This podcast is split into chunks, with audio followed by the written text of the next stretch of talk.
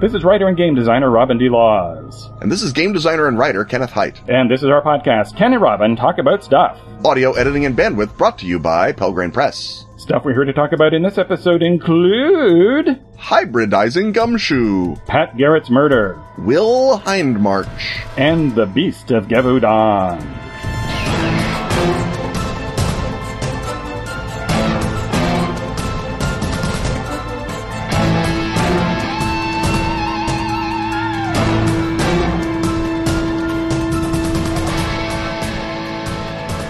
Of all the horrors, no horror horrifies more than meta literary horror. Of all the card games, no one makes fun, fast playing card games like our pals at Atlas Games. Those two inexorable forces come together in Atlas Games' new game, Lost in R'lyeh. In which all the players are trapped in Lovecraft's story, The Call of Cthulhu. As you'd expect, there is no winner. But the last person left holding cards is definitely the loser. To promote Lost in R'lyeh's release and to support friendly local game stores, Atlas brings you a special chance to pluck victory from the smoking ruins. Buy Lost in R'lyeh at a brick and mortar game store and send a selfie to Atlas Games. In return, they'll mail you a special and Robin promo card. It's called Strange Laws Beyond Our Ken, and it shows the two of us summoning, well, something. It's either protect or destroy Chicago. I know which I'm picking. Buy Lost in R'lyeh at your friendly local game store and take a selfie at the counter. Then go to atlas-games.com slash lost in to request your card. There's also a link in the show notes. As is traditional. Horrifically traditional.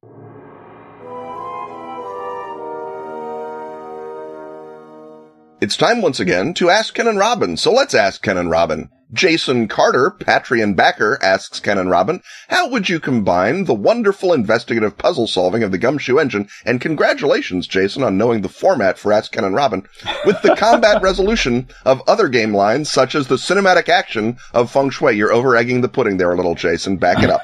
Excellent taste and example there, Jason. Right. Well done. Well done. Uh, I, I, would say that the Russian judge even would give it an 8.5. And, and he patronizes us for this, not the other he way around. He does. That's the best part. Yeah. Well done, Jason. A round of golf claps. Where the covert self-promotion of the rest of the show is replaced by the overt, overt self-promotion. self-promotion of Jason Carter's question. Yes. So, uh, the question is how to take the gumshoe approach to investigation and weld it to the uh, combat and uh, I would assume other actiony doing things uh, rules of I know the rule set. For example, Feng Shui. Uh, and there are two main issues with that. Uh, but uh, luckily, there aren't 14 main issues because Gumshoe is designed to be modular and to have the general abilities of Gumshoe, the fighting and find, deciding whether you've actually got the crowbar in your trunk and the setting up the surveillance system abilities versus the uh, investigative abilities, the finding stuff out abilities. They are purposely designed to be modular for two reasons. One, in order to uh, showcase, uh, especially in the early days, what was different about Gumshoe and to focus it on investigation and make sure that that was a part of the rules that uh, stood out. But also, indeed, if you want to take the other engine of your choice and bolt it onto uh, Gumshoe for fights or running away from uh, Shoggoths or cyber monkeys, as the case may be. It was all set up in order for you to be able to do that. So the two issues are, let's see if I can remember them now. One, the cost of the different abilities when you are designing characters. And secondly, pacing the adventures. So the cost issue is basically, I think what you want to do is take the list of gumshoe investigative abilities that you want to use in your game. And for here, we don't necessarily know whether you want to take a gumshoe setting and feng shuiize it, or whether you have your own setting. Uh, it's pretty simple in case A. You just take the investigative abilities that the setting calls for. The other case, you would have to sit down and go, well, do I want a lot of different abilities, the way that, say, Esoterrorists does, where it assumes everybody is sort of a forensics expert of some kind and you have all these fine grained versions of the forensics abilities? Or do you want to go more for like Fear itself or Gaean Reach, where there's many fewer investigative abilities because it's more about a streamlined experience? And I guess part of the question there is are these butt kickers who occasionally investigate things or investigators who occasionally kick butt. So you're going to have to make a, a decision there. Take the uh, formula from your favorite gumshoe game as to how many players there are versus how many points uh, are spent on X number of abilities. And if, if you've radically changed the number of abilities uh, in a way that doesn't match any particular gumshoe game, you will need to kind of back figure the math on that. Uh, we're not going to do math on the show, are we, Ken? No, this is, uh, we have been promised no math. So, that, so basically, the main thing about character generation is making sure that everybody has the same number of points to draw from to build their investigative abilities on top of whatever the uh, other rule set is. Uh, Feng Shui 2 is simpler in that it has no character generation system. it has a pick your darn archetype and get started. You could also, however, in Feng Shui 2, it has many fewer information gathering abilities, but it, it uh, actually, even the 96 one says, you know what? If you need the information to move through the story, do that. So even the original Feng Shui had a bit of a gum, uh, pre-gumshoe prefiguration in it. It's it's a shame we'll never know the the the creator of the original feng shui that that nameless genius has passed into obscurity, but yeah, that happens yeah, in gaming. Yeah, who knows? Um, so so basically, the, the you know the simpler answer is you can just import the gumshoe way of doing things the way the rules already tell you to. But I, I assume that you're looking for more of a clue gathering, puzzling, figuring out, and then uh, car chases and explosions. Now, Ken, uh, I assume this is sort of a Robin question, this first bit, and not necessarily. It, it, it seems sort of Robin-y because you are the designer of both uh, the wonderful investigative Gumshoe engine and the cinematic action of Feng Shui. I'm, you know, you have answered it in uh, more detail than I necessarily would have answered Jason Carter, which is take the game that you are already playing, whatever that is, and just rule that investigative abilities always work, and then you're done and you and you can do that with anything. You can do that with uh, with the quotidian horror of Call of Cthulhu, with the uh, satin uh, mass murder of vampire. You can do it with any kind of game that you want. All you do is you just say if you are doing an investigative act defined as it is in Gumshoe, by which we mean finding the core clue with which you need the system to move forward or the game to move forward. It works. And all you have to have is a dot. And if you have more dots or more numbers or more percents or more levels or more pluses or however you measure things, then you do it more often or you can do it better or you can do it to get a spend. Or for the fancy spend type benefits, that's when the roll comes in if people are still in love with their dice because the core activity of Gumshoe is giving you the core clue so you can move through the story and thus empowering the uh, players to feel like boss and empowering the GM to create a story that can be more involving and more complex and also produce a reliable conflict or climax at the point at which it's supposed to produce those things as opposed to everyone faffing around the train station all night. Now, the, the second bit, the, the trickier bit is one I think you can probably help me speak to, which is pacing. Because the right. pacing of an investigative session and one of a cinematic action session are actually quite different.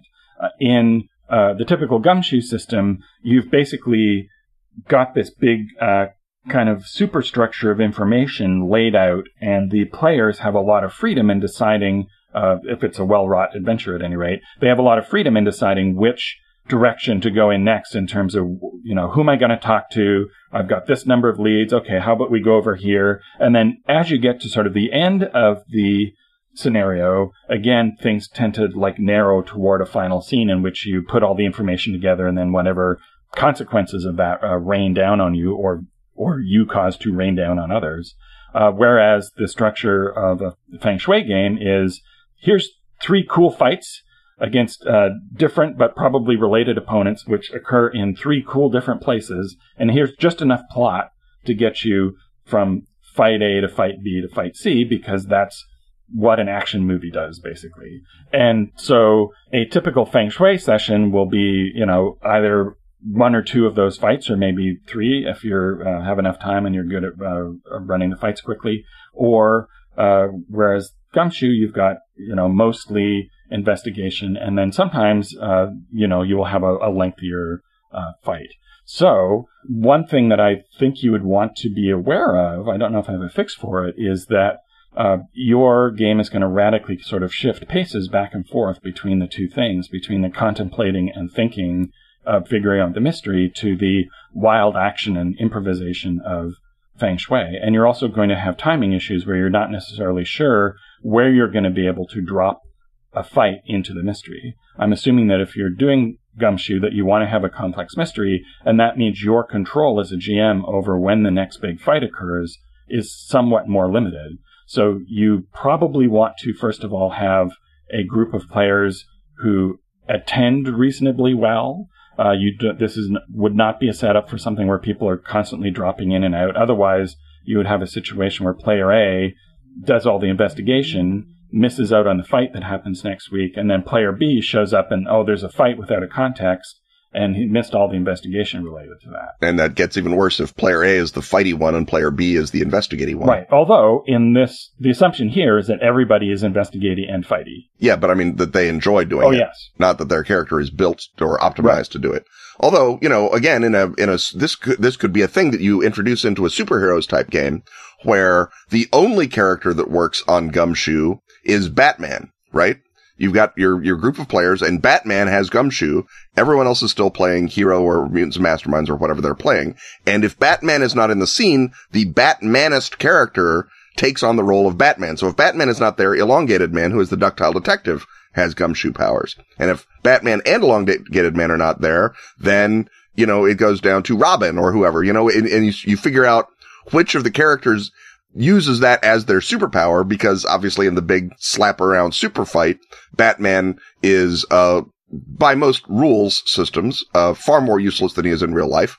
And so you want to provide him with that, um, uh, that character moment. And the player who's playing Batman, one assumes is sort of used to sitting on the sidelines and, uh, tossing the occasional, uh, smoke bomb while everyone with a power ring actually slaps Galactus around or whatever it is that you're doing. And so, uh, that gives you a Batman spotlight. So you can introduce Gumshoe into a part of a game, uh, as opposed to, or on a character by character basis, if the game is solely about the character, uh, heroism in the way that a superheroes game is. Right. A- another way to do that with Feng Shui is to look at the archetypes and set up your mysteries so that the associated abilities related with people's combat abilities are also the ones required to save, solve the mystery. So that if you've got the swordsman character, one of the main pivotal clues is about who constructed a given sword or that a sword is counterfeit. Whereas, and then the full metal nutball is the one who uh, identifies the source of the exotic explosive that you find on the scene after the, the last battle, so that you are um, tying things to the combat specialties of the different characters, so it doesn't seem like quite a weirdo shift to have you know because to have everybody be a private detective and also uh, an ass kicker of, of various uh, degrees. Um, but other than that, basically, that you would have to. The, the answer is that you'll need to have a high tolerance, and more importantly, your your players will have to have a buy-in on the idea that it suddenly the, the game really shifts and the pacing may not uh, work as well as uh, as it would if you were purely working in uh, Gumshoe and anything else. And that's true of any other thing that you want to bolt Gumshoe onto, whether it's something very uh, detailed and, and crunchy like GURPS, or even something uh, much simpler like uh, you know Hero Quest or uh, Fate or whatever. I, I think that we are now beginning to restate each other's points, which argues to me that we have combined the wonderful puzzle solving of the Gumshoe engine with a podcast segment. So I guess uh, in that case, I'm going to spend a point of entrepreneurship and realize that we need to have a commercial, and then another segment, and that other segment just might have some historical investigating in it. Dun dun dun.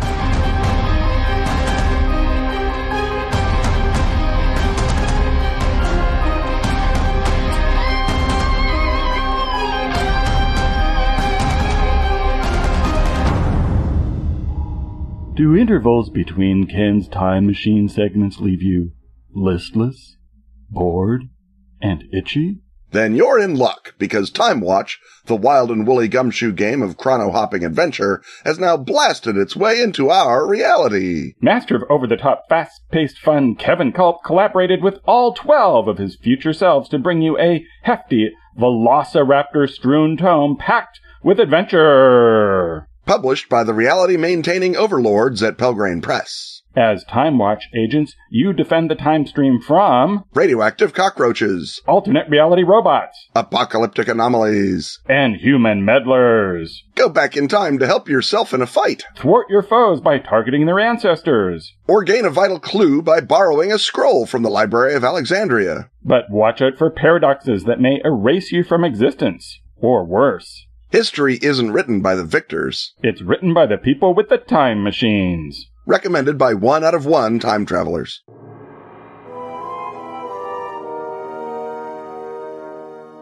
So gather round the old uh, the old butte, the old mesa, as it were. Saddle up your horse. Get ready for some uh, western information as we enter a particular old west edition of the History Hut, and this is uh, also uh, sort of about the dying of the West. It's a, a story that is like kind of a real life, a later day, latter day revisionist Western about the the death of the gunslinger. And weirdly, I'm not sure if this part of this very famous story has ever been told on film. But everybody knows, uh, well, not everybody knows, because I'm going to get you to explain in a bit, uh, Ken, that the, I'm going to assume that perhaps one of you in the back of the car doesn't know that Billy the Kid, the famous uh, Western outlaw, was uh, brought to uh, justice and shot by uh, one Pat Garrett, who at the time was both a, a deputy sheriff and a marshal, uh, giving him uh, room to maneuver, and he took down Billy the Kid. And 27 years later, he himself died by the gun. So before we get to the end of the life of Pat Garrett, because that's what this segment is about, the shooting of Pat Garrett or the murder of Pat Garrett, depending on how you want to look at it. I think I think we can look at it as a murder. Yes.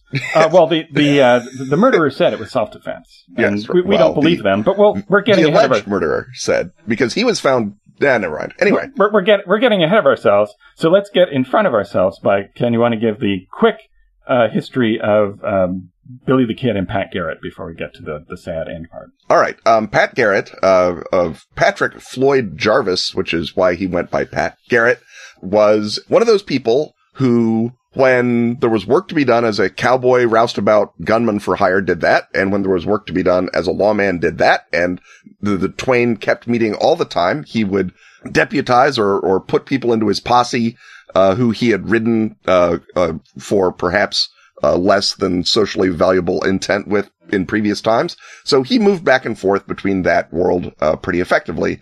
So he's born in 1850. He's, uh, a little too young for the Civil War. He winds up, like a lot of people who are a little too young for the Civil War, traveling west and winds up in Lincoln County, New Mexico, being voted uh, sheriff. He looks the part. He's a big, tall guy. Yeah, he's enormous. He's like six foot four or five uh, in an era when most people are below six feet. It's this is before you know uh, everyone gets enough uh, milk as a as a baby to make their strong bones grow. So giant guy. Yes, and less unusually for the period, has an impressive mustache. Uh, True. One uh, which everyone would look at him, and they wouldn't just go hipster because everyone aspired for those uh, mustaches at the time. yes. No, this was this, this was uh, pre hipster. Yeah. Although one perhaps uh, wonders if older people were angry that they didn't have a beard. Uh, yes, that could be it. That's right. These kids Why today the, and their the lacquer kids with beards, their with their just mustaches hanging around their coffee shop lanky buying coffee at it instead of just bourbon. So any, at any rate, uh, Lincoln County, New Mexico is riven by a range war between the guy who owns the town, uh, who is a subsidiary of what is called the Santa Fe Ring, the large corrupt, uh, Republican territorial administration in New Mexico, and another rancher named John Chisum, uh, famous for the movie Chisum, in which I believe he is played by John Wayne, who li- lives in the southeastern part of New Mexico and wants to graze cattle and do things without being pestered by Santa Fe all the time. And he sponsors first rival grocery stores, which is what begins the Lincoln County War, and then Previously known as the Piggly Wiggly War. they, it was called that, but then they realized that they had a really cool county name.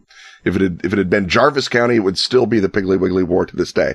But he sponsors a rival grocery store, and around that rival grocery store accretes a gang of gunmen and toughs, like, like you do with a grocery store. Yeah. And that gang of gunmen and toughs goes up against the other gang of gunmen and toughs that the Santa Fe ring has sent in to enforce the iron rule of the other grocery store. And amongst the gang of toughs sent in by John Chisum is Billy the Kid. And the county of Lincoln votes Pat Garrett, who is a Republican, into office as sheriff. And Billy the Kid is thereby being chased now by someone with a real interest in killing Billy the Kid because Pat Garrett knows uh, that this is what future preferment kind of depends on. And over the course of the uh, of the Lincoln County War, Garrett and his men drive Billy the Kid and his men out of town. Billy is eventually captured, uh, sentenced to hang by a judge, and escaped miraculously 13 days later.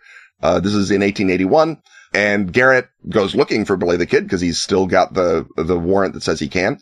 And he uh, finds him hiding out, uh, at the house of a guy named Pedro Maxwell. And Kid, uh, is asleep. And Pat goes up into his room and Billy the Kid wakes up and Pat Garrett shoots him. And that is the end of Billy the Kid. Uh, the interesting thing here, or one of the, the thousand interesting things, we could talk about Billy the Kid all day, but one of the reasons brooded about for his miraculous escape is that he cut a deal with territorial governor Lew Wallace, the author of Ben Hur and uh, whatever the opposite of hero of the Battle of Shiloh is.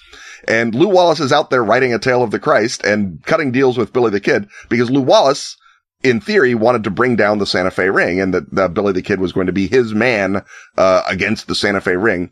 This may be the kind of thing people who want Billy the Kid story to be even better tell. But uh, I I couldn't let Lew Wallace uh, get out of this story without being uh, name checked. Right. And and he's he's thinking that someday a, a, Russian director will make a crazy new version of my novel that no one will go and see. Exactly, it'll be. Uh, I think he's uh, technically a Kazakh director, isn't he? I uh, bow to your knowledge of he, uh, the Russian nationality, but I believe uh, Kazakh ethnicity. Anyway, anyway, we flash forward in time. yes, we flash forward in time, uh, glancing over the fact that Pat Garrett then became a Texas Ranger.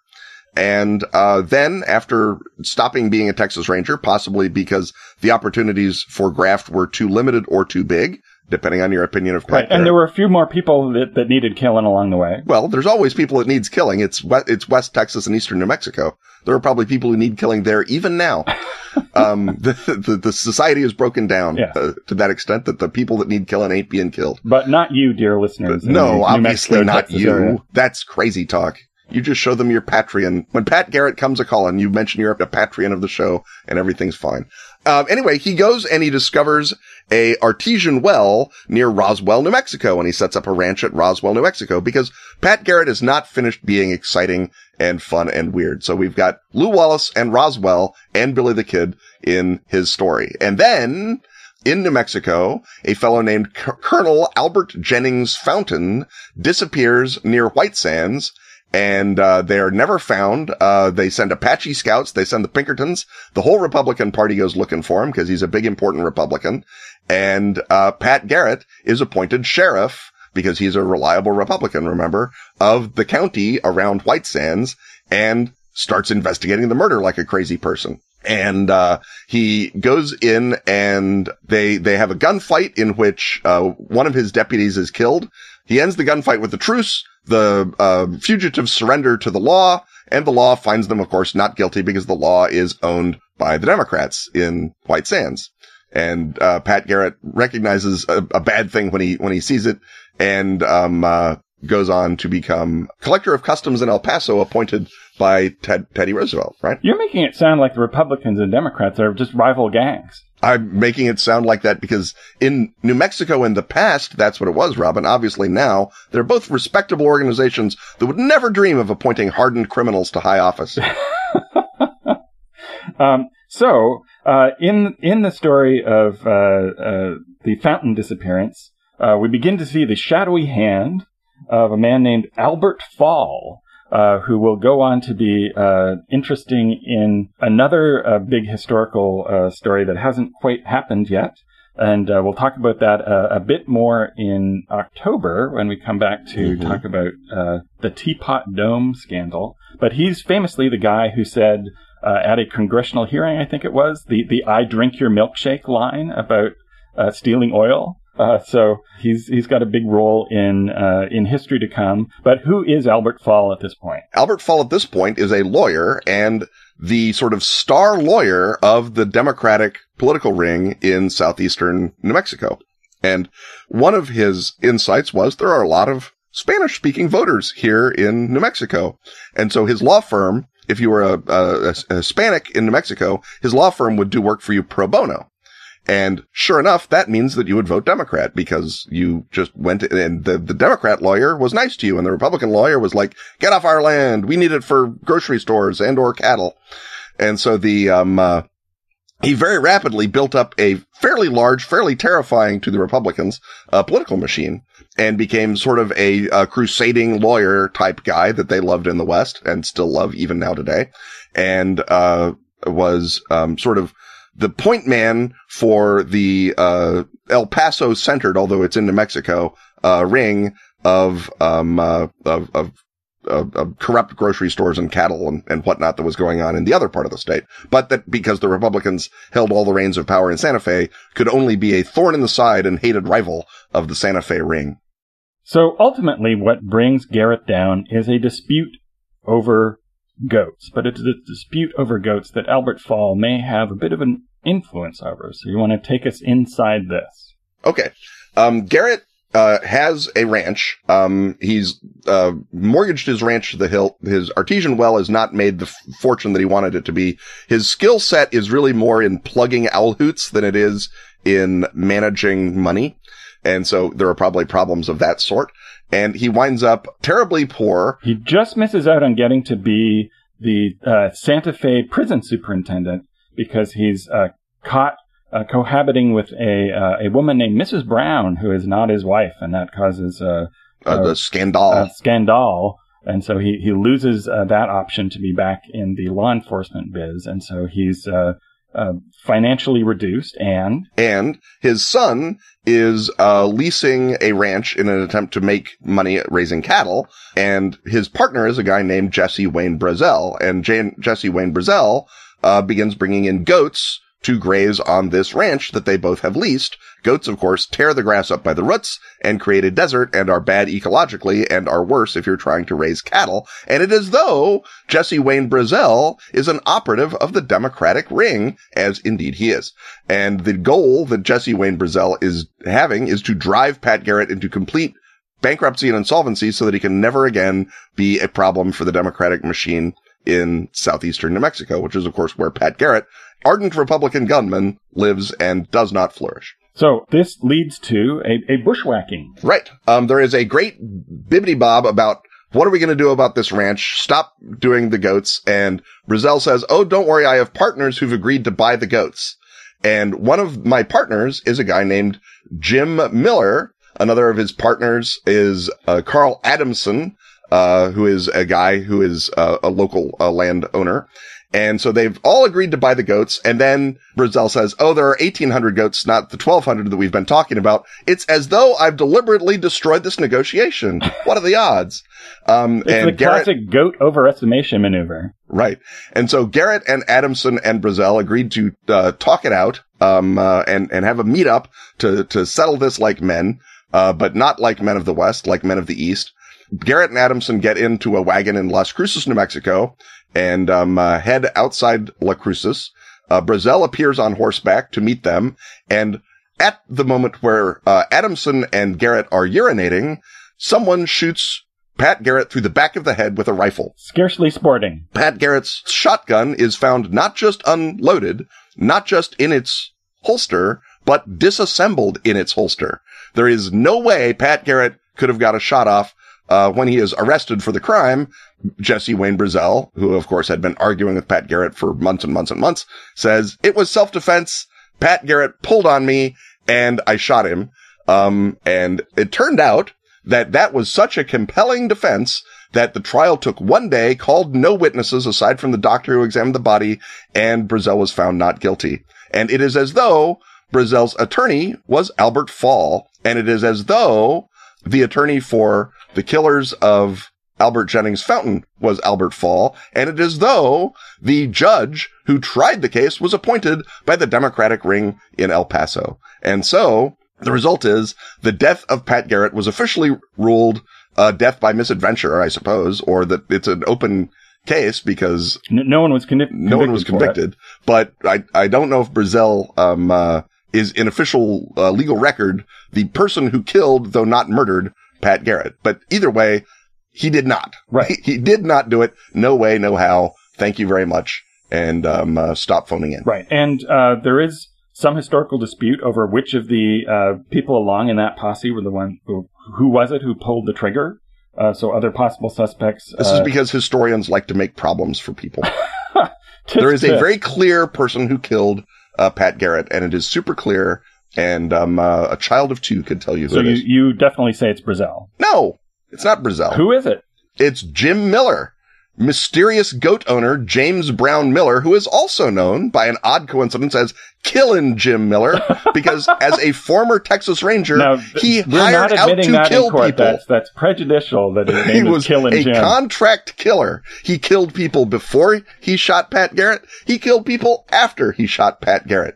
Uh, by the way, we should just point out that Pat Garrett is shot in uh, 1908. That that is our our date uh, for people who want to put things on calendars. I think we scampered past that in our excitement to get to the. I think we uh, made it laid that really early on, and, but it, but at any rate, um, now I was sort of pulling for it to be on the grounds of who has the best nickname. I'm pulling. I'm pulling for the grounds that why would a hired killer be buying goats if he's not being brought into this whole situation so that he can kill Pat Garrett? I'm That's not saying you're wrong. you- I just want to say the name Archie Print Rhode.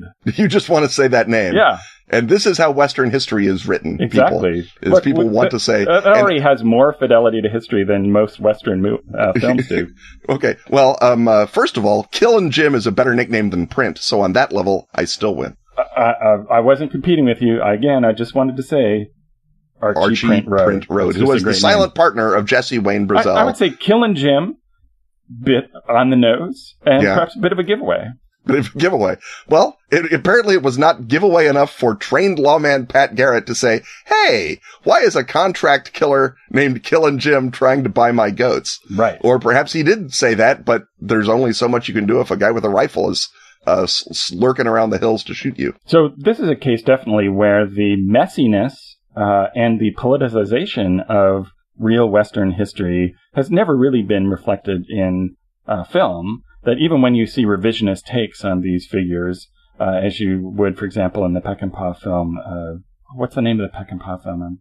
It's Billy the Kid and Pat Garrett. No, it's, it's Pat Garrett and Billy Kid, Billy right? the kid, yeah. uh, that even though those are revisionist films, they don't really get into this side of uh, Western history in the movies. Because So it would take forever to explain it. there's, it, it would have to be uh, you have to convince an- HBO to do another Western series, and then uh, you know build this up over multiple episodes because it's it's not movie length exposition. It's uh, Yes. Well, if it was HBO, they'd they'd kill Pat Garrett in the in the third episode and then do nothing for three more seasons. Not that I'm bitter. No, not that you're bitter. Anyway, um, uh, I believe when we are begun blackguarding HBO, we, uh, while speaking with the voice and in the spirit of Pat Garrett, have perhaps concluded our examination of his crime. Well, b- before you go, just i- is there a, a sort of a, a sum up conclusion that you draw from these events? Some sort of thing to put it in uh, the broader uh, context, other than the you know the the water that he drank, the Roswell aliens took it and they drank his milkshake. I, I think that the broader, I mean, the broader historical context is what we just said, that remembering that a lot of these range wars, these, you know, romantic gunfights are actually, you know, the continuation of politics by other means, as Clausewitz would say, um, and that they are the working out of powerful economic systems, as Marx would say.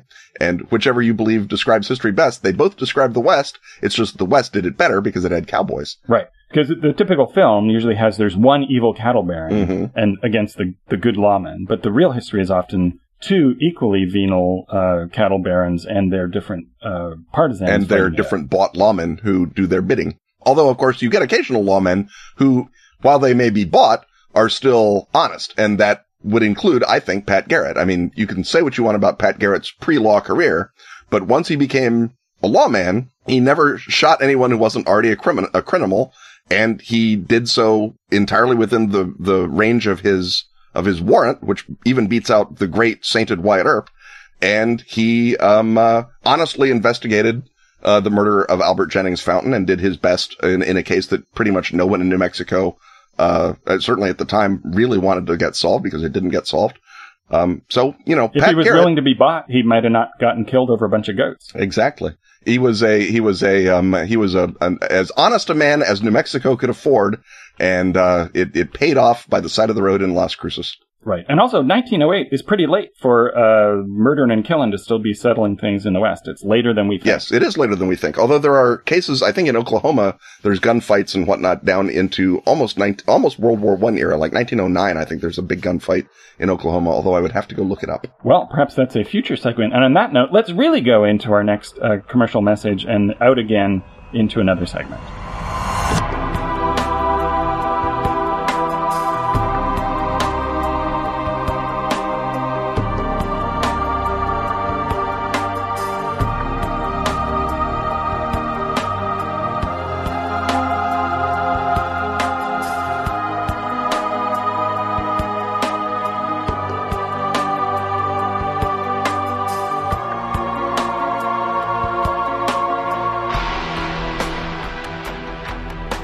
What happens when you add a hefty dollop of Babylon to your urban fantasy? What doesn't happen? Babylon is the template on which That sounds fa- fabulous. Where can I learn more? in volume one of the Best of Fenix, now available in PDF at Drive Through RPG. That must mean that all three volumes of The Best of Fenix are available separately or in a value conscious omnibus edition. When you're typing it into the search engine, you're typing F E N I X. And what you get when you type that is the best of Sweden's much vaunted magazine devoted to role playing and gamer friendly reviews. including a metric oodle of articles by yours truly. They use the metric oodle in Sweden, right? Indeed, they do, Ken, and in Sweden by law, a metric oodle must contain such features as Fallen Gods, Runepunk Steam Quests, Lamb Chop Love Songs, and the comic strip adventures of lazy beer loving Bernard the Barbarian. all brought to you by the expert editorial hands of Tova and Anders Gillbring, Not biologically related. but related by their love of role-playing. That's the best of Fenix volumes 1 to 3. The first of many gaming wonders to come from Askfageln. Ask for Askfageln by name. And don't forget, that's F E N I X. And remember, that's in English, not in Swedish.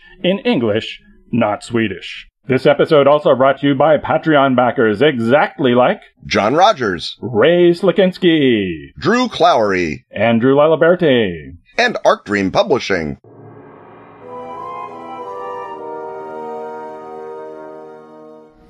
Hey everybody, once more we're rocketing back in time to uh, Gen Con 2016 and uh, another segment of Ken and our Robin talk to someone else. And in this case, Ken and Robin are talking to Will Hindmarch, a designer and uh, graphic designer extraordinaire. And uh, Will, uh, we have a main topic for you, but before that, as you know, we have both overt and covert self promotion on this show, so we would like to invite you to engage in some overt self promotion for Always Never Now. Oh, for sure. Uh, it's my pleasure. Always Never Now is a pay what you want cyberpunk uh, self-contained adventure slash sort of RPG based on the Lady Blackbird system with lots of new innovations to give it its cyberpunk edge, uh, with people with cybernetic arms and cybernetic legs, and uh, exo arms and all kinds of great fun digital skin technologies. Uh, and it's available at Drive-Through now, and available at uh, or DriveThruRPG, and available at uh, alwaysnevernow.net, which will of course just take you straight to DriveThruRPG. So do that. And uh, it's based on a, an old high school campaign actually that we played um, that was kind of a combination of cyberpunk and Tarantino and Robert Rodriguez isms all packed into one big thing. And then I got a chance to go back and revisit it, and so it's something very near and dear to my heart. In addition to I think being a pretty good thing to play. So. So I thought for the main bit of the interview, we would talk about something that Ken, who cannot be wrong, uh, says you are a master of, which is the use of music while GMing. So, uh, Ken, maybe you can describe uh, for our audience uh, Will's skill in this area. Yeah, but as you know, normally using music while GMing involves uh, hitting uh, play and uh, having the Indiana Jones soundtrack on, and then the fun, exciting part that everyone likes comes in at the wrong time and it ruins the mood, and you feel like a jerk, and your players feel like jerks, or they're just talking about Indiana Jones, and the whole system has gone to hell and blown up in the wall. And that's why people who are not good at running games with music, I feel, don't run games with music because it's yet another thing that can go wrong, and who needs that kind of service in your life? Will, of course, being braver, better, and kinder than most people, has stepped up and figured out a method, and I don't know the method, which is why we're talking to you. If you're in a game with Will, he will have a playlist, I assume, that's set up, some sort of Spotify technology, perhaps. Again, we'll learn all about this. And as you're playing, he sets the scene and he has music that matches the scene, and it's does what scene music is supposed to do. It amplifies emotional themes. It sets up unconscious motivations and thoughts in your head. You're not involved in it any more necessarily than if you're in a movie and you're watching and saying, "Oh man, I hope the soundtrack helps Megan Fox fight off robots." You're not saying that ever, but the music is doing something. And similarly, when you're in a game that Will is running, the music is doing something, even if you're focused entirely, which you are, on your uh, play of the character and on Will's presentation of the world. So, how the hell, Will, do you do that? Uh, the, well, first of all, the technology that I happen to use is uh, I use playlists in iTunes. I've used Spotify; it's just as good. Uh, I just happen to have all of my music in iTunes already, so I do that. right. Um, I used to use CDs. I used to burn CDs specifically for certain adventures or campaigns for this purpose. Oh my gosh, right? I mean, I mean, I, that was all music that I bought, but I was remixing it, making little mixtapes for particular. Now, did you have one of those uh, pterodactyl uh, CD burners? That the, the pterodactyl beak would burn it like on uh, Fl- the Flintstones? Yes, absolutely, of course. I mean, because this was when that, that was that was the technology Yeah. available at the time Right, we were right. burning CDs. Uh, and now I have a tendency to use when I can. If we play at my uh, my home, I use the Apple TV to receive the signal from my computer, so that I don't have to pre-plan the whole playlist. I can hop around as necessary to do that scene setting that you're talking about. Um, and the short version of how it works actually is is it is one part very simple and one part fairly complicated. And the simple part is exactly the scene setting, which is that I use the various film scores and I, I use almost exclusively non uh, audio or non lyrical music. I use almost nothing with with uh, uh, audio samples from movies or nothing with lyrics and what have you um, to set the scene. And I'm a big sound, soundtrack kind of aficionado anyway. Uh, so I have quite a supply of those to draw from. Uh, but I use those not only to get a sense of atmosphere and of topicality, but also of pacing. And that's something that I do. I think of as like a second channel, a second audio channel that I have in addition to my voice. Because one, I have a tendency to set scenes either too fast or too slow for what my intent is, based on whether or not I get distract myself with the environment or distract myself with talking about character. And the soundtrack keeps me on the measure so that I don't go on too far. So in a way, it's like So- the metronome. it is very much, yeah, Yeah. a metronome, so that I won't talk too long on one topic because I'll remember that I have a cue coming up or the Right. track's only two minutes or whatever it is. Um, and I love tracks that I can repeat, that are like long six minute tracks that have uh, atmosphere that they can go ahead and loop and not be annoying. So they don't have a big opener, they don't have a big burst of sound at the beginning or a big burst of sound at the end. Uh, and if they do that, then we can just have it play for however long the players are in control of the scene. They decide essentially how long the track will go, and I change the track and we change scenes. Uh, other times I will change the track to change the scene, which is the indicator to say, I think we're done here, and oh my gosh, something big and exciting just happened because I'm now playing loud, bombastic music. Or I will use the audio cue in response to what they're doing, in which I'll say that they have clearly changed the tenor of the scene, and so that that's part of the way that the players sometimes do feel like they have that control over the soundtrack. Is they'll say something to an NPC, and I'll say, "Oh, great! I have this track from like uh, uh, Trevor Jones's score for From Hell has a track I particularly like that opens with this really menacing set of strings that I'll that I'll play that my players now are are are cued and trained to know that that means that we said something that made him mad. That's going to make him villainous. It's going to make him do terrible villainy things. Uh, and that's kind of the simple part is just picking that measure and that tone that I like out of various movies and, and video games and such. The hard part is when I the parts that I pick for the crescendos for the endings, um, and I don't pick them in advance to the extent that it often looks like that I do. I have a stable of them that, that I say this is a great intro to a fantasy setting. This is a great moment when the dragon dies, or this is a great moment when they slay a monster. Uh, and then because I know the music so well, because I've been writing to it or what have you, I just kind of vamp when I talk and to fill the time until I know when the crescendo is about to happen. And then I talk a little slower, or I talk a little faster, and I talk a little louder, and I work my own tenor as best I can so that I happen to get to the crescendo when the music swells and I describe the sun rising over the kingdom or the castle's body collapsing, the, the, the dragon's body collapsing the castle or what have you. Um, so a lot of it is practice, and then um, a lot of it is actually responding to the players anyway, so that it feels like I'm on point when it's really that they and I are both on point. Yeah, it, it always feels completely organic in the in the mood, but also totally controlled, which is the part that I find utterly impossible. You know, when I tried to do it years and years ago, um, and and so it's a it's a really great uh, lived experience to play in. Now, is it? Uh, it sounds like it's just really a lot of it is practice, like you say, but a lot of it is vocabulary. You have this Right. vast quantity of movie soundtracks and, and Will is one of the great guys to see a movie with and then argue about the score after with. uh, t- terrific, and uh, God forbid you should be the third person at dinner after we've both seen the Bourne movie, as, as we just as, recently as we discovered.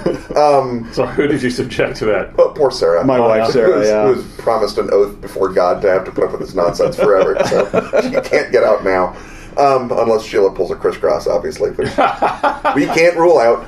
Um, so when you so is is that really the, the focus of it? Is is just the, the, the, the having that huge vocabulary, the musical vocabulary that you have, and then also just practice to know how to set that pace in the moment, or is there another quality that sort of comes in orthogonally that you bring as well? that, that that intersecting aspect, and it's essentially what makes the practice so easy for me if, uh, uh, as a process, is that I use the playlist not. It's not the last thing I do. I use it as I'm prepping a game session. Very often, I won't prep anything but the soundtrack.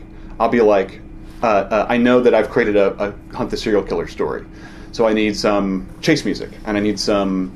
Is this going to be a chase music? And I need some crime scene music, and I need some music for when they catch him and they haven't decided what to do with him. Um, but I may not. I don't plan to use all of it. And so to me, it's a great metaphor for the kind of half improv style of a lot of play, where I think about the possibilities, and they literally take the form of track lists uh, or of individual tracks in the list, and I say, if this happens, then I know I have a track for it. And if they surprise me, I have a sense of roughly what emotional d- way I will portray it because that's the music that I have available. Mm-hmm. So I mean, I, for I'll often create playlists that are two or three times the length of the actual music that I end up using. Which, which in this case, I should point out, is for say a three or four hour game session. I almost never am actually using four hours of music because there are points where I let it play out, or I let it loop, or I just kind of have a couple of tracks that are vaguely atmospheric, but that just kind of I let bleed on and I don't worry about it. Uh, but so for four hours of play, I'm often building anywhere between three and six hours of playlist. Right. But it's not as calib. There are three or four or ten tracks that are very highly calibrated, and then there are a lot of uh, soundtracks, especially that I can use that will fill the 20 minutes of how are we going to do the scene, uh, combat, those sorts of questions. So, Um, so when you get a hold of a new soundtrack, and you're still buying them all on iTunes rather than Uh, yeah, I buy some on, on CD when they're the, the limited releases, but yeah. Oh, okay. The, the the special stuff that you get from the guy. Right. Um, so when you're first, uh, you've cracked open a new soundtrack. Do you have a bunch of sort of holding pen playlists that you do? You have a, you know, a, s- a ominous scenes playlist and a, a action fight scene playlist that you sort of dock them into to remember, or how do you? What, what I do is I, I arrange them uh, by project or adv- campaign for the most part, so that I have a sense of the jo- overall. So they're contributing kind of to the mood board of that game or that campaign. Uh, and then inside of that, they're arranged vaguely narratively, which is to say that the action stuff is kind of in the middle, and I have the opener stuff at the beginning and the closing stuff at the end, and so that I'm scrolling down throughout the session, and then kind of picking my choices out of that part of the list as I move. So are you casting a soundtrack of this campaign is going to be the Neon Demon soundtrack? Absolutely, yeah, yeah. When almost anytime I get a soundtrack, I have a sense of, um, and it may live in three or four different playlists at a time because of how many games it applies to. Uh, so various soundtracks, like uh, I was surprised, as a good example, might be the Sicario soundtrack, which is which is a great set of atmosphere and tone.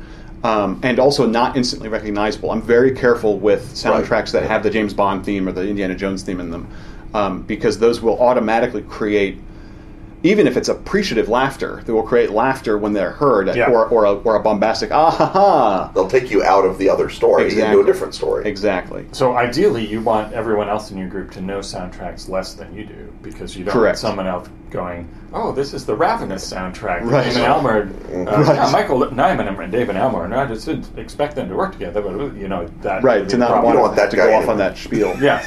Uh, since I am that guy, Right. I just Right, don't you- do you it, want- and then we don't have that yeah. problem. Yeah. Uh, and, and part of that is also the notion that, that by building off of soundtracks that the players don't know so well, eventually they become what the reference points become is our own campaign or previous campaigns that they played with me. So that they hear those strings and they say, or they hear the, the sweeping music that, says, "Oh, we're going to start. We're starting actual play." That The becomes their version of Star Trek fight music. Exactly. You know, when, uh, when they hear their version of dun dun dun dun dun, they're like, oh, we're going to get down. Everyone Right. get a double headed axe. Everybody, grab your initiative dice. Exactly. Yeah, yeah. Obviously, the music for Ken and Robin Talk About Stuff is provided by the great James Semple, Hmm. uh, who has written personal soundtracks now for Robin and myself. And for and for Lies. you also, for Eternal Lies. What is your favorite thing of James Semple's to use in games and for what? what if, if, I mean, obviously, you've got your, your row of crossbow quarrels. Mm-hmm. Uh, which of James's crossbow quarrels is the sharpest and will fly the truest? Oh, of course, and of course, favorites are something I do very poorly with. But that's a that's a great question. The the way I'm going to choose to answer it, if I can, is to single out the the because first of all, his Night's Black Agent score is terrific. Yeah, it's Uh, amazing. it- that, that's marvelous. I love it. And uh, uh, the music from Stone Thief is, I think, phenomenal. Mm-hmm. Um, uh, and part of it is for me, the music for Eternal Lies is bound forever to Eternal Lies, and Right. that's not true for everybody. So when I say when I don't cite Eternal Lies, that's not me saying that I think it doesn't port out. It just doesn't port out for me because to me it's an Indiana Jones yeah, theme. yeah, you, you yeah, you can't use that to run um, uh, mermaid romance scene because you're thinking, oh my god, they're all going to die in the crater. right, right, because I have those other Right. connections to it.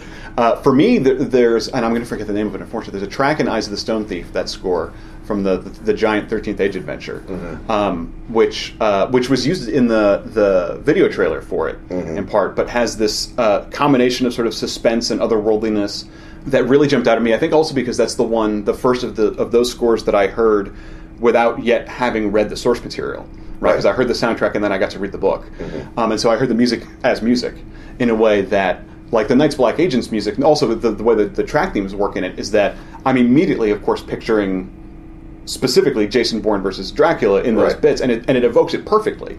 So in kind of the same way that I have the thing with Eternal Lies, I feel like that as a composition, it was uh, uh, two or three, and not, and not the not necessarily the fight scenes, but it was the stuff that has the equivalent to me of the music, the theme, the medallion from uh, Raiders of the Lost Ark, which is that it's the mysticism music, Mhm, right, the yeah. music that draws you in and says something bigger is going on here. And, this, and James does that stuff really well, which is of course great for, for such genres as, as Night's Right, Black Agents exactly. and Thirteenth Age. So So, is there uh, uh, for people who want to start to use music, Mm-hmm. the objective is to accumulate a whole ton of music, Mm-hmm. and obviously the much more affordable way to do that is Spotify. Right. So, uh, if you are want to point people to a bunch of things that are, you know, don't have the Star Trek theme, don't have the James Bond theme, that will be like Sicario. Uh, what are some other recommendations that you would point people to right. for great soundtracks to get Sort started? of utility their infielder soundtracks. Absolutely. Uh, one of the ones that, much to my surprise, I get a ton of play out of, and, and many of your players will not have heard, is I'm going to say this name terribly, but Olivier Derivière, uh, who did uh, the soundtrack for a game called Remember Me, which is from the people who en- went on to make the t- teenager tri- time traveling girl game. Anyway, he made a game, uh, the soundtrack for a game called Remember Me from French uh, uh, producers Dontnod Entertainment. Um, and the game was not a big hit, but it has a great aesthetic. And in that soundtrack, for example, he does, they recorded the Prague Philharmonic Orchestra playing his themes, and then he took them into the computer and kind of glitched them. Uh, so they have a great cyberpunk operatic, big sweeping music. So that's Remember Me. That's a great one. But the, some of the artists to look for: Bear McCreary, who did the music for Battlestar Galactica, the reboot. Um, just about everything he's done has been phenomenal. If I have any uh, warning about Bear McCreary music, it is only that he has a couple, like so many composers that are very prolific, has a couple of go-to sounds that that if your if your players are fans of one, they will start to think that they are hearing Battlestar Galactica in Outlander or Outlander in Black Sails or Black Sails back in Battlestar Galactica. Uh, but those are great scores with lots of different kinds of music and texture. And it is impressive that a bear can produce soundtrack music. Well, that's the digital age, right? Yeah. I mean, he doesn't have to get his hands inside the strings now. And, and he plays the hurdy-gurdy. And if you've never seen a bear play the hurdy-gurdy, I get thee to YouTube. John Powell, who did the Bourne scores, has quite a variety of scores that are not quite as uh, that, that weren't as earth-shattering to the industry as the Bourne scores were, but that are just as good. Um, and uh, a lot of the those soundtracks. I mean, Spotify has a great set of, of free-to-play music, and is a great place to build those sort of playlists. Um, John Ottman's X-Men soundtracks are surprisingly good, and also have sound super heroic, but not a lot of people tend to hum the X-Men theme the way they do Superman, so it's not always as intrusive. And and Spotify to just go and actually pay for is totally worth it. Oh yeah, For absolutely. you know, uh, basically a little more than ten bucks a month, you get access to two thirds of recorded music. right. That's not a bad deal, And people. it's mostly the good two thirds. yeah, Yeah. It's not like, oh, this is the two thirds that's all pentatonic Japanese classical music that I don't get. Although they This is just- have lots of that. Yeah. This is just people covering John Cage's 433 on time. hey! Um, so, have you ever considered taking a uh, music list, putting it on random, keeping track of what it played, and then designing a scenario to hit those points? That I haven't done as much as I've done it live in play, in which I told the players uh, that there are a certain number of action cues in the soundtrack, and it is on random, and when they come up, the bad guys will show up.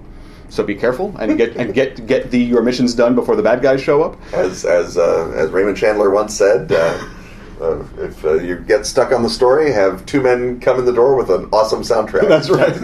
And uh, awesome what- sting. we did a, a scenario that was obviously that was called a Nakatomi type situation, which is obviously a Die Hard reference, in which uh, I they know that uh, the FBI shows up when the soundtrack changes to this soundtrack, when you, and they could hear the I mean, they were very telltale soundtracks, and then the uh, uh, the bad guys will complete their plan when this time this much time has gone by, and we will know that has happened because the music will have changed. You will hear when you hear lyrics, you are too late. They are about to detonate the explosives, that kind of stuff. Um, so I've used those sorts of things. And I've, I've thought about trying to do scenarios for publication or for pay what you want type release that have implicitly or explicitly a soundtrack linked to them to kind of help teach this process.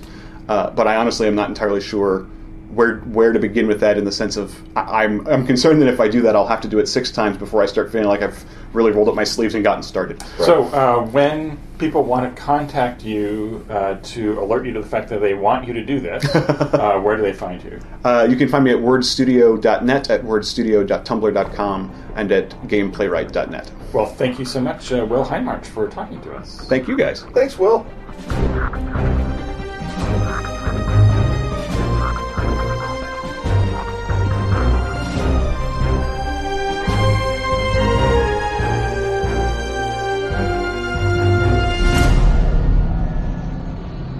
When you signed up to risk life and limb to protect the global order, you didn't know you'd be going up against the Cultists, conspirators creatures. and inexpressible horrors of the Cthulhu mythos. But that's exactly what happens when you join Delta Green, the most covert of covert security agencies. Fortunately, you now have the Delta Green Agent's Handbook to somewhat lengthen your career as a field operative. This player's only rulebook for Delta Green the role-playing game tells you everything you need to know about Character creation, investigation, combat, sanity, gear, agencies that will help and hinder your progress, and scenes of the home front that show you what you're fighting for. and dying for. And maybe occasionally horribly resurrected for. Grab the Delta Green Agent's Handbook From Arc Dream Publishing. in oh so secure PDF format at RPG Now.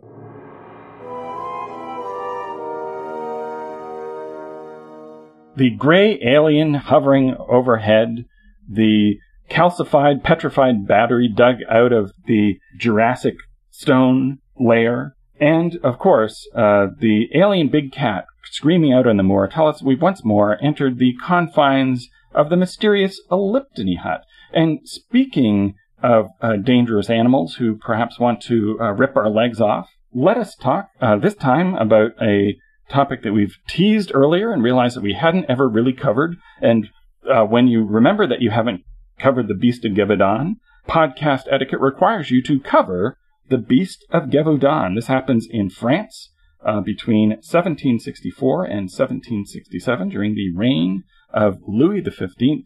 And this is one heck of a beast with a long kill list if you assume the beast was acting alone. So, Ken, where do you start telling us the story of the Beast of Gevaudan? First of all, I say go watch Brotherhood of the Wolf, which is awesome. Um, Brotherhood of the Wolf is magnificent and is actually still less crazy than the Beast of Gevaudan story. It manages to make it, uh, if anything, simpler and more straightforward than the real Beast of Gevaudan As story. you might have to do in a feature film. And this is Yes. straightforward by French uh, science fiction movie standards. so crazy not adventure nutball standards. No, it is not a straightforward film. But yes, quite a movie it is, and quite a beast this was. La bête anthropophage du Gevaudan, the man-eating beast of Gevaudan. Uh, we begin in June of 16, 1764, when a young cowherd girl in Langon is walking the cows, or whatever it is cowherds do, herding them, I suppose, technically, and she saw a wolf the size of a cow, and, uh, the bulls that were with her, um, in the herd lowered their horns and the beast slunk off, but everyone knew that that was what started killing people, peasant girls and children all over Gevaudan, missing or bit out. Uh, their throats would be torn out. Their livers would be torn out. Um, sometimes the beast would leave, you know, a, a leg behind or something. And every now and again, it would leave a survivor who would describe the beast as an enormous wolf with a wide chest, a long snout, giant fangs, and a thin, hairless, puffy tail, Sometimes they would describe it as jumping 30 feet. Sometimes they said that it had a spine of stiff black fur running the length of the creature. And when beasts are eating even the poorest of Louis XV subjects, he cares so much that he sends a troop of cavalry to occupy the province. And it turns out that a troop of cavalry occupying the province is A, a terrible way to catch a beast, and B, a great way to make everyone in Gévaudan super angry at King Louis XV. So, uh, he says, I'm going to rethink this plan, and he sends a super famous, uh, wolf hunter, and just let's stop. Yes. And remember that in 1765, there is a super famous wolf hunter. This implies that there's a lot of wolf hunting to be done. And now look at what game you are running at the table and say, why, why is my game not as cool as a professional, super famous wolf hunter in 1765? Because we designers have been remiss in not creating the wolf hunter character class. we have clearly. been. Anyway, and his name is Jean Charles Marc Antoine Vomé Deneval. And Deneval and his son Jean-Francois Deneval go to Gévaudan and they begin hunting him through the winter of 1765. They brought eight specially trained wolf hunting bloodhounds and they hunt a bunch of wolves. They kill like a zillion billion wolves and But just mook wolves, just henchmen. Just hench wolves, exactly. And uh, they killed 74 wolves. Uh, the beast um, uh, loses the numbers battle, but wins the moral battle by only killing about 30 peasants, while Deneval is out hunting around. Uh, Deneval uh, has to be recalled because famous wolf hunter or no, he's not stopping the beast. And so the king's personal gun bearer, you were thinking the king's most professional wolf hunter was the alpha character. Not even. This is the guy who is then replaced by the James Coburn character who shows up. And this guy is Antoine de Beauterne is what he is named, um, uh, or Francois Antoine. And he is the king's gun bearer. He arrives in midsummer of 1765 and he kills the beast. He kills Le Loup de Chazé, the great wolf of Chazé, which is where they kill him. And, um, uh, he is, uh, 60 kilograms and uh, six feet long, which is very big for a wolf. And he takes that wolf and he stuffs him and sends him to Versailles. And everyone says, "Yay! The beast of Gévaudan is dead! Hurrah!" And then the beast starts killing more people because guess what? Antoine de Beauterne didn't kill the beast either, but the king is sick of hearing all this nonsense and forbids anyone from talking about the beast of Gévaudan because now people are turning it into a propaganda thing saying, oh, is there some sort of rapacious thing that is killing the innocent women of France and perhaps maybe the king is involved? And, um, uh, they would, you know, equate the beast with whatever royal policy they didn't like and the king didn't like the talk. So the beast runs rampant, uh, throughout, uh, 1766. And in 1767, after its 96th kill, uh, the Marquis d'Apcher organizes his own hunt. He's the local landowner and his poacher or one of the poachers in the area, uh, named Jean Chastel shoots and kills the beast and they stuff that corpse and send it up to, uh, Versailles where it is burned because they don't want any second beast for obvious reasons. And also the taxidermy was sort of weird. And that is the end, as far as we know, of the Beast of Gévaudan story, shot on Midsummer's Eve 1767, just as it appeared on Midsummer of 1764. now, the thing about wolves is there's often more than one of them. So, yes, hundreds in some cases. so do we know uh, with any uh, reliability, or do we have any guesses as to whether the first beast that was supposedly killed did it actually meet that description of uh, basically a, a dire wolf uh, in the in the Renaissance, or uh, was that a, a faked up uh, just regular wolf uh, who was then uh, over described? Okay. De Beauterne's specimen has been examined by Paris National Museum. And they, the specialists come in and they examine it and they said that skin that Beauterne shot was an African hyena. Now, they may be wrong. There may be any other kind of thing going on, but that's what they said. Now, um, forensic scientists have gone and they've looked at uh, drawings of the wounds of the beast's kills and they've said that the beast was a dire wolf. It was just a very big wolf. Now, that said, Deneval, remember the greatest wolf hunter in France who kills 74 wolves while he's hunting the beast, he examined the spoor and track marks of the beast and said it was not a wolf. So the greatest expert on wolves, a guy with three points in wolf, says it's not a wolf. So we don't know what it was. Uh, there is a argument which I think is probably the right one, that it's a giant wolverine because wolverines, like the beast, lurk around trees. Um, it goes after your head and your throat, and it is a crazy monster that if you were hunting a wolf, you might not know to hunt a wolverine. But but that would have to be some giant giant wolverine. Yeah. Regular wolverines are sort of small dog sized. Yeah, but um, uh, as long as we're moving it from Canada to France, just Right. like we're moving hyenas, which are also uh, much smaller than wolves, um, we're we're in a we're in a world of cryptozoological magic now, Right. um, and we have no idea what it is, um, except that it also attacked uh, in Orel, Russia, in 1893, which, like the beast and unlike wolves, killed during the summer. Like the beast and unlike wolves, only killed women and children, and like the beast and unlike wolves, had a long muzzle and a smooth tail. So in Orel, Russia, in 1893, whatever it was struck again. Dun dun dun. Right. So obviously, uh, we can, you know, start to speculate as to the true facts of the matter. So one possibility is there's a time rift through which Yes. prehistoric uh, wolves and or uh, giant wolverines and or giant prehistoric hyenas are, are coming. Or the other option, of course, is, is lycanthropy. And of course, we know that the And lycanthropy was the theory at the time. yes. So let's go into the uh, lycanthropic implications at the time. All right. Um, the Catholic Church officially des- described the uh, beast as a deformed wolf, which is to say a giant dire wolf, which was granted uh, powers by God to scour the sins of Gévaudan, and you can imagine how popular that theory was. Nice, nice throwing God under the bus there. Yeah, exactly. Well, you know, it, it, it's either God or admit that the devil's out running around, and you can't have that.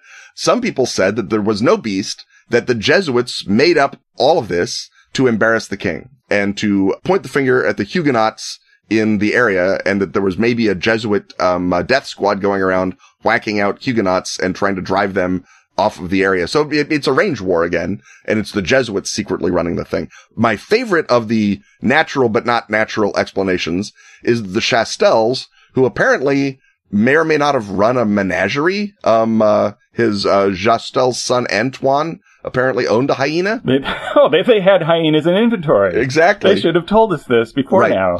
um, and that they were either a um uh, a, a Leatherface style clan of serial killers who were merely using their hyena as cover, or that they As dressed their does. hyena in the skin of a boar, which is why it was bulletproof. And I have a number of questions about this.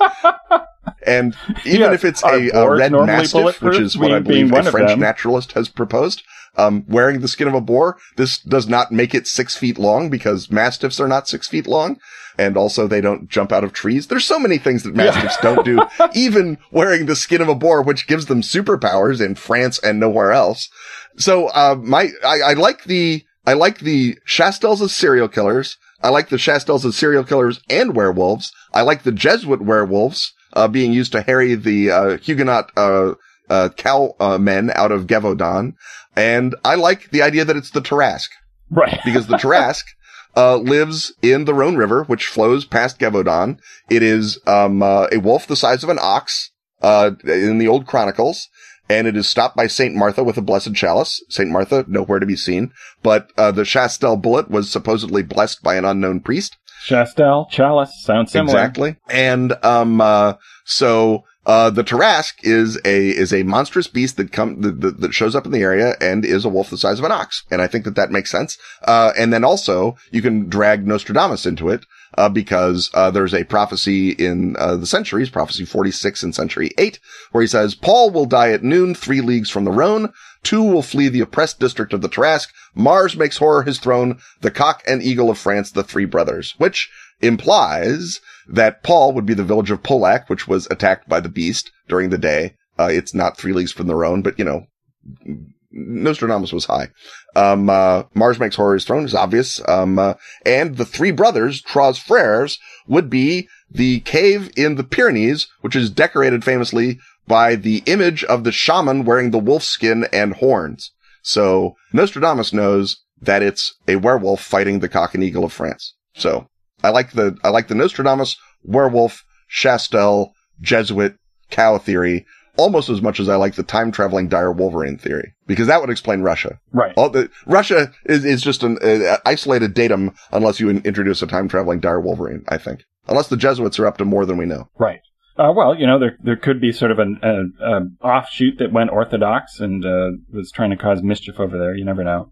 Um, so, I basically, uh, as a scenario, this sort of the problem is not that you don't know what to do with it, but you don't know what to do with it because there's so many cool different opportunities, and it could definitely be one of those ones where you have four different answers as to what could be going on, and then when your player characters go in, based on what they do, you decide the one that they will find most delightful yet surprising turns out to be the, the real answer. Right. You, uh, you, you can certainly present that. And even if you're doing a thing where they think it's supernatural and they discover, oh no, it's just a clan of creepy serial killers, a la a really gross episode of Scooby-Doo, the creepy serial killers could still have magic powers. Yeah. To fuse animals into a chimera or, um, any number of things. Right.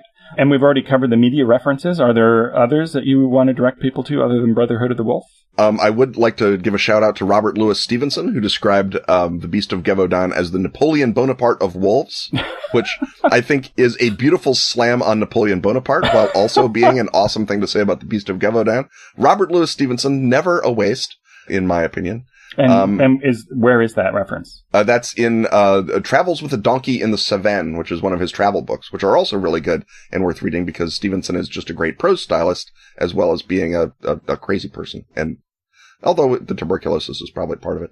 Um, also, uh, there is a shout out to Gévaudan, almost literally the only good thing in the Benicio del Toro Wolfman movie, but they say that the silver-headed cane, um, uh, is, or the wolf-headed cane is from Gévaudan. So there's a little shout out to it in the, in the Wolfman remake Right. which is otherwise garbage.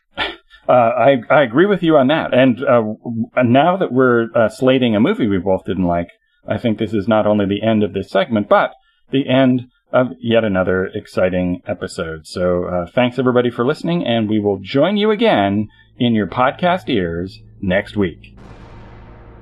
Stuff having once again been talked about, it's time to thank our sponsors: Atlas Games, Pelgrane Press, Askfageln, Arc Dream, Dork Tower. and Pro Fantasy Software. Music, as always, is by James Semple. Audio editing by Rob Borges.